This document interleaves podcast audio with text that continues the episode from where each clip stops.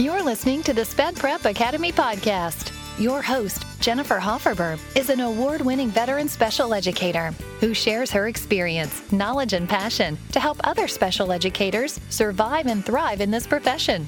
Join her and other guests as they share tips and tricks of the trade for the ever crazy, completely overwhelming, laugh so you don't cry profession of being a special education teacher. Hey there, and welcome back to the SPED Prep Academy podcast. I am excited to have you back for episode three. In today's episode, we are going to talk about hiring paraprofessionals. But if you haven't already, please subscribe to the show so that you never miss an episode. So let's dive right in.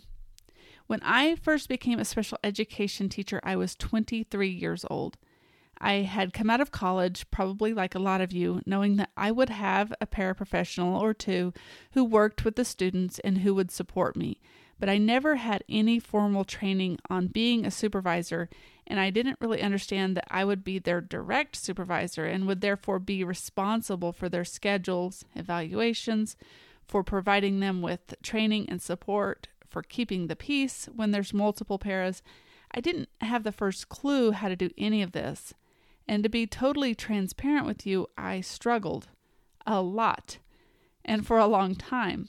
I had paras who wouldn't show up or wouldn't call when they were going to be gone. I didn't know how to delegate or give instructions. I was too scared to tell them I didn't want them on their phones or that they weren't following my lessons appropriately. But in my defense, I didn't go to college to be a boss, gosh dang it. I went to college to work with children. I knew how to do all of those things with kids. So I didn't have the skill set or the knowledge or even the confidence to supervise these adults, much less choose what adults I was going to hire. So when it came time to hire a new para, I was a little, okay, I was a lot nervous. I guess I felt like I had to say yes to them just because they had applied, and I didn't want to hurt anyone's feelings by not giving them a job. So I sat in the room with my principal and we asked some lame ass questions, and the interviewee answered with some answer they thought sounded good or that they thought I would want to hear. And well, congratulations, you are hired. Be here tomorrow at 7:45 a.m. Now, this could be similar to a scenario that you yourself have been in, so I want to give you the tools to find a better way. As a special educator, I have come to realize that in order to have a strong department full of people who want to be working for you and who want to be doing the job that they're doing, is the basis for having a successful program within your school. And it can be almost magical when the right team comes together. I will say that right now we have a great team. There's 10 of us, three teachers and seven paras, and our personalities all kind of go well together. We don't have any major issues. And when little things arise, we meet them head on and we fix them. And it's just a great group of people to work with. And so it can happen. You just have to put those things in place to make them happen. So let's jump right in and discuss the first step and one of the biggest, obviously, in building that strong special education department, and that is interviewing paraprofessionals. Now, I have worked in the same district for my entire career, and I have worked for multiple principals, and each of those administrators varied in their style of hiring paraprofessionals. So, depending what administrator I was working for, I have gone from having zero input into who was hired to work in my department and was told things like so and so will start tomorrow to having full decision making powers. I honestly don't prefer either one of those choices.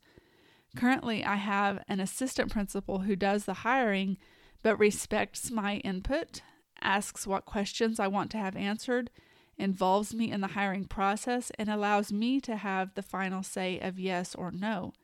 And believe me, I have learned how to say no. And I consider myself lucky to be in this type of position for several reasons. First off, having support and helping you make this important decision is great because you want to be able to have someone else's input and be able to talk through how the interview went, what were some of the red flags that stood out, and whether or not they think that they would make a good hire. And then, secondly, having that support from an actual administrator makes me feel so much more secure in my decisions because, well, It wasn't just me deciding, it was a team effort. And I'm thinking in the back of my head, like, well, they didn't see the red flags either, so it takes some of the pressure off of me whenever someone has to be let go in the future. Knowing an admin is going to back you up sure does make life so much easier when hiring and firing. But if this is not the case for you, if you have an administrator or the process at your district is just that they place paraprofessionals in your room at their discretion, my advice to you is to at least try to have some input into who is hired for your department. Speak to your administrator and ask if you can be included in the interviews. It may be that they just don't think about having you come because they know how busy you are and they don't want to burden you, or it may be that they didn't know you were interested in being there at all. Having a conversation and asking if you can be included on the interviews is a must. Why? Because you are the person who will be working directly with this paraprofessional on a daily basis. And honestly, as good of intentions as your administrator has, it is highly likely that they don't have much of an idea of what you do on a daily basis. But it could be that your administrator, who for whatever reason just wants to do it themselves. So if you are not invited to the interview at all, but are aware that there will be an interview, offer to provide the administrator with a list of questions that you have for them. In the show notes, you can find a link to a document that I have made of questions to ask. These questions range from breaking the ice to going over confidentiality, job requirements, and their role in dealing with parents. I would imagine that most administrators would be delighted to get a set of questions to ask, but don't be offended if they already have their own lists. If you are in complete control of who you hire, be sure to conduct a thorough interview. Don't rush this process, and don't just hire any warm body who comes in for an interview to fill your position.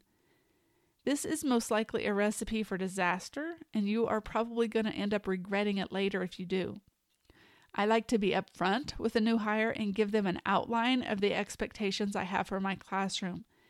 This doesn't have to be in depth, You'll get to that later if they are hired, but they at least need to know what their job description is. Give the individual your undivided attention by asking lots of questions to get a good feel for how they will fit into your program. See how the natural flow of communication happens. Allow them to ask questions of you and give honest answers. If they don't have questions, that might be a little bit of a red flag for me. So I would ask them some situational questions like, what would you do if dot dot dot kinds of things. You just want to get them talking to get a feel for their personality and communication style.